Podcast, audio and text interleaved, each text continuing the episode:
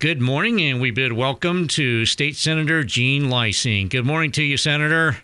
Good morning, Tom. You know, it's uh, good to have you, and especially at this time as uh, in the uh, as we get ready for the 2022 legislative session. And uh, can you tell us a little bit about uh, what you've been doing in the run up to the session? Well, you know, this is just for those that don't follow the legislature and maybe quite as closely. This is what we call a short session year. It's not a budget year. And the session will start January the 4th and can run up until March 14th. Uh, that date ultimately gets determined later. Uh, but what I have been doing for the last couple of weeks is actually uh, going over bill drafts with our staff attorneys uh, bills that I'm actually going to file and sponsor, and uh, those bills all have to be filed. Uh, there's a process, and uh, they're given a number, and then they're assigned to a committee. And uh, anyway, so I'm hoping that today I'll be filing my last two. In a short session year, the Senate has a 10 bill limit per senator. So anyway, so that's kind of where where it's been. So it's, uh, you know, we're almost ready to hit the ground starting next week, January 4th. And as far as the uh, committees that you serve on, uh, can you uh, give us a rundown of those, and, along with uh, not only committees right. but also subcommittees?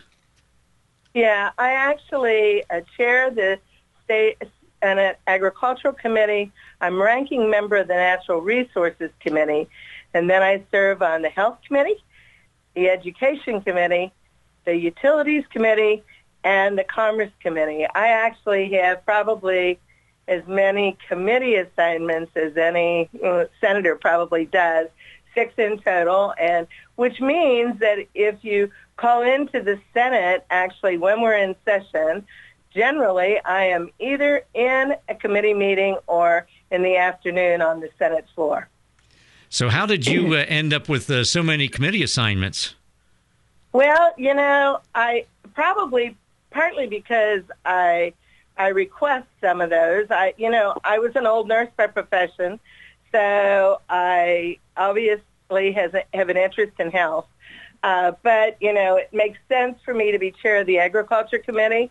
Having a farm, very few people in the legislature have any relationship to a farm. Period.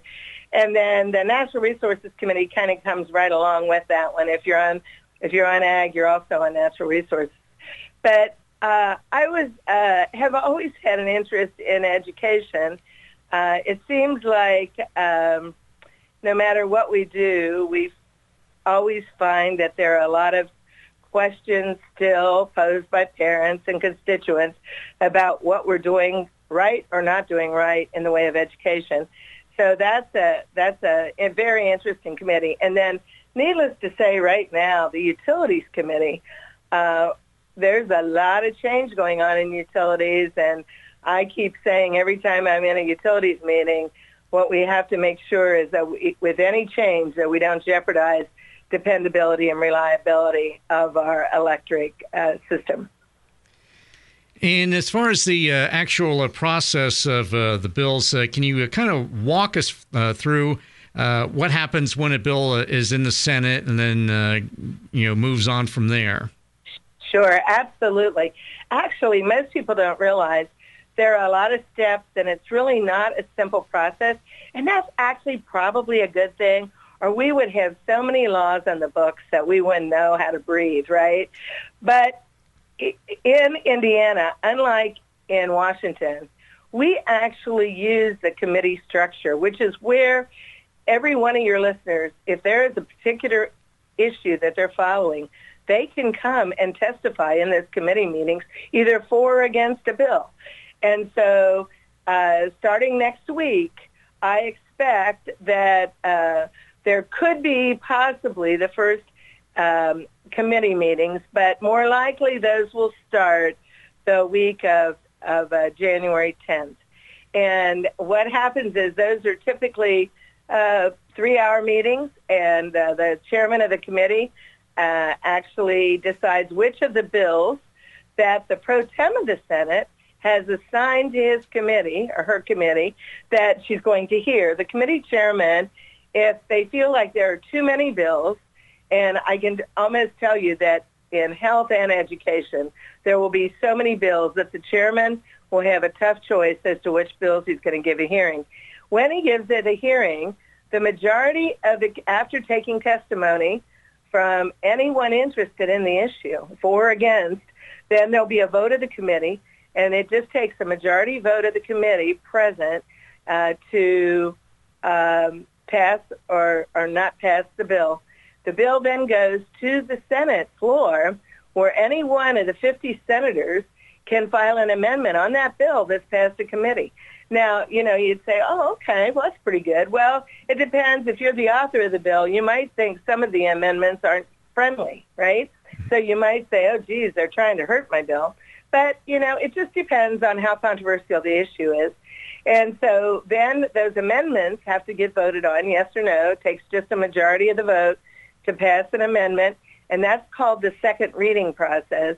And then a day or two later, the bill, as amended, comes back to the Senate floor for a final vote in the Senate. And that's always a recorded vote on our electronic voting machine. And it, of course, takes 26 or more votes out of the 50 to pass the um, bill. After the bill passes the Senate, it then goes to the House for the same process. So that Senate bill that started in the Senate it has to go through the committees, second reading and third reading.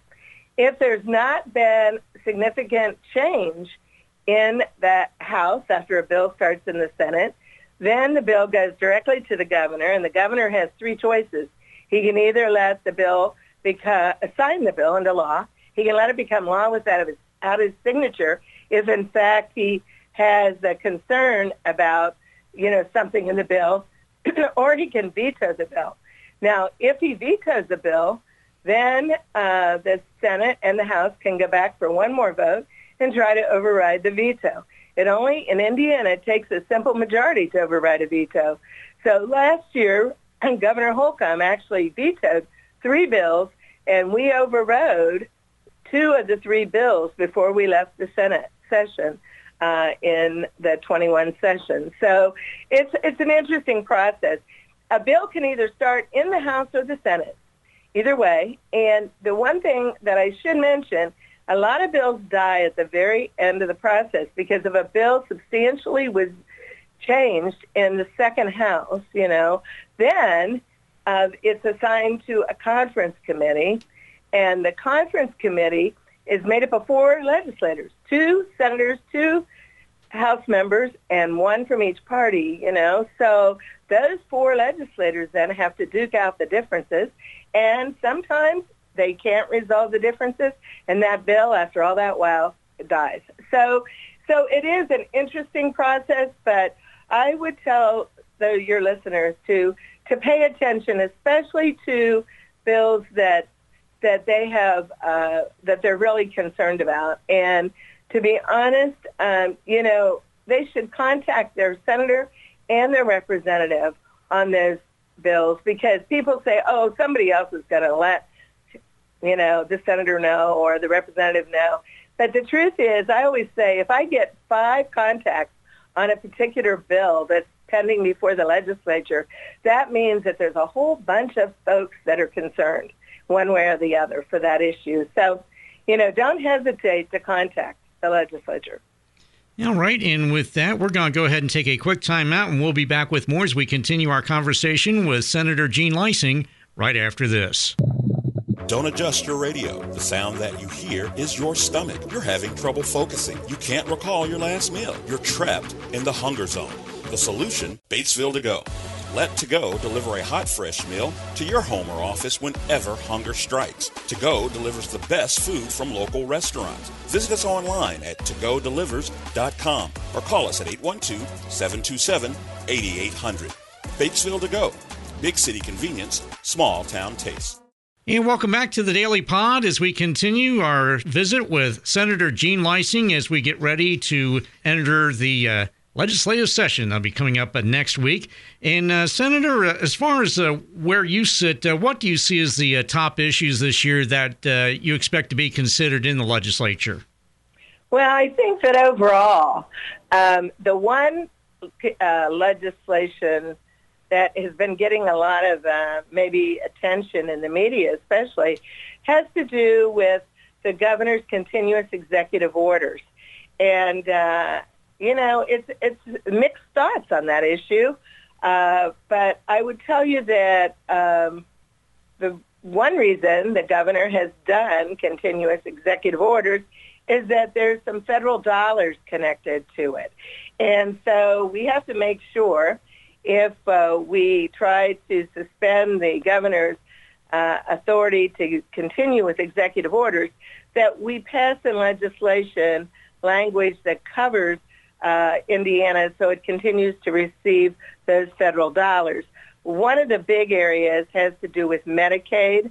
And Medicaid is the health insurance for, uh, we used to think of it as for the poor, but, you know, two-thirds of the Medicaid insurance, actually the dollars goes toward our super seniors that are in our long-term care facilities, and maybe they've exhausted their own personal savings.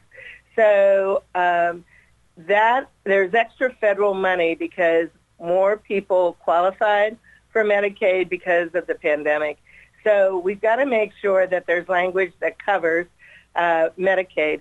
Then there was also some federal dollars to uh, help those people who receive SNAP benefits, what we used to always call food stamps, and um, that those benefits are going to continue at the federal level, I believe, until March.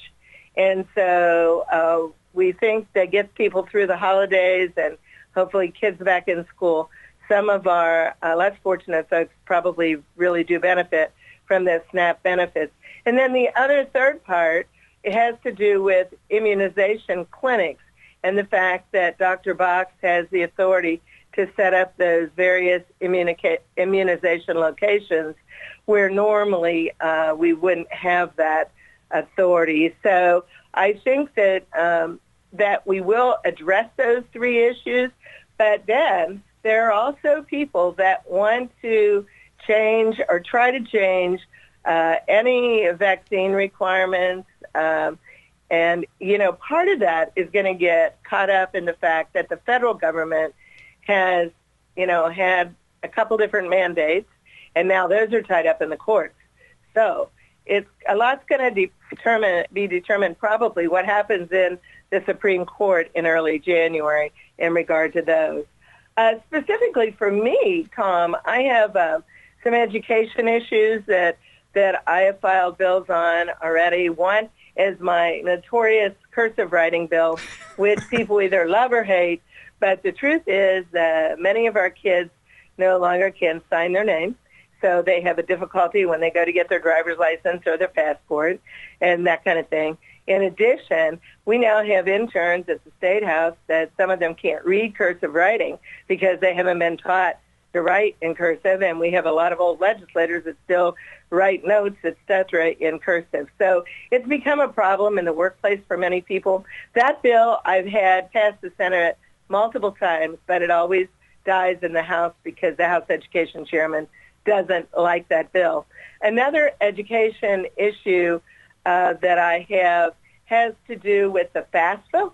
Uh, FAFSA is the um, document. Uh, it's an, on the internet now for people to complete if they have a student that's going to be going to college, and it allows that family in many times to qualify not just for perhaps a grant, those a lot of those are based on income, but it also allows that student to qualify for various scholarships. And a lot of folks don't realize that that's available. Indiana has a very low completion rate of the FAFSA. That's F-A-F-S-A. And I really encourage your listeners, even if they think that their income level won't allow them to qualify for any higher ed funding, they need to complete it because their student, if they're a good student, could easily qualify for some other scholarship uh, from a foundation, from a college. And, you know, people think it's only for four-year college, but it's also for kids that want to participate in the Workforce Ready Grant, which is more vocationally centered. So um, those are two uh, education bills. I have one, another education bill that's probably going to get some attention, uh, and that has to do with requiring our school boards to have public meetings, open meetings, uh, unless there is really an emergency, um, because some of the school corporations in the state have not done so. Now, I don't think that's been a problem here, but it has been in some other parts of the state. And then also to make sure that if a parent attends, that they have a period for at least uh, limited public comment, because uh, some people feel that they have been shut out of participating in uh, what's going on in their schools. So I think that we'll see. It'll be interesting to see if that happens. Uh, I also have a health bill that is very interesting that that we really don't know the exact numbers county by county of suicide and drug overdose numbers uh, and like the ages impacted and the uh, exact causes of death. And I would like to see a summary put together by the Department of Health annually that would give legislators that information. I feel like because of our Constitution, we have a responsibility to care for the mentally ill. And I'm not sure that in all of my rural counties that we're doing an adequate job of that. And I can tell you that in one of my seven counties that I represent, in one month, there were five suicides. Uh, and when I asked specifically in that regard when I was contacted if they could tell me uh, the age range, and they said, oh, yes, Senator, from age 20 to age 80. And so uh, we really, you know, we talk about this stuff, but we, in order to fix it, in order to address the problem, we're going to have to have the data. And so I'm hoping that that bill will move. Um, there's always ag issues. Uh, one uh, that I will be carrying for the Board of Animal Health will change their animal, um, their structure in regard to their board uh, so that they can be more adequately prepared if we would be hit by any kind of severe animal disease. For instance, like African swine fever in hogs that is in other parts of the world, but fortunately not yet here. Uh, Purdue has a seed certification bill that they want me to uh, carry, and I'm filing it. Uh, and probably the last one that I'll even mention that I'm personally involved in is a utilities bill. Uh, I have found serving on the utilities committee, renewables is a big issue. And everybody seems to think that they want renewables, uh, and it sounds good, except then you realize that we don't have long-term battery storage to either save solar when the sun shines or wind energy when the wind blows. And as a result, uh, we actually um, it, just aren't prepared to, to count on the dependability and reliability for uh, renewables at this time. The average battery, I think, will only last about four hours. So there's a lot of work that has to be done yet in that area. So my bill says let's find out how many existing acres of solar fields we have in Indiana, uh, and then how much energy those existing solar fields would produce, and then also uh, how um, many acres or wind turbines we have, uh, because I'm concerned about the agricultural farmland that's being uh, gobbled up by particularly solar fields.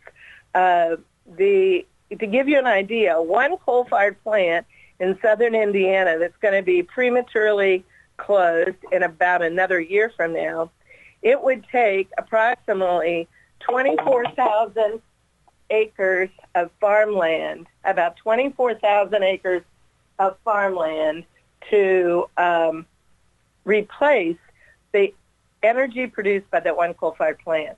And so I think we have to really look at the big picture when we are looking at um, the whole issue of advancing renewables. All right, so a lot on the uh, on the table. Looks like uh, this session. Uh, anything else uh, before we uh, let you get back to uh, prepping for the session? Yeah, um, you know, I would say there will be many other issues that that other legislators will be filing bills on. Um, I know that there's going to be something dealing with the issue of potential critical race theory being taught in schools. I don't have a bill specifically on that.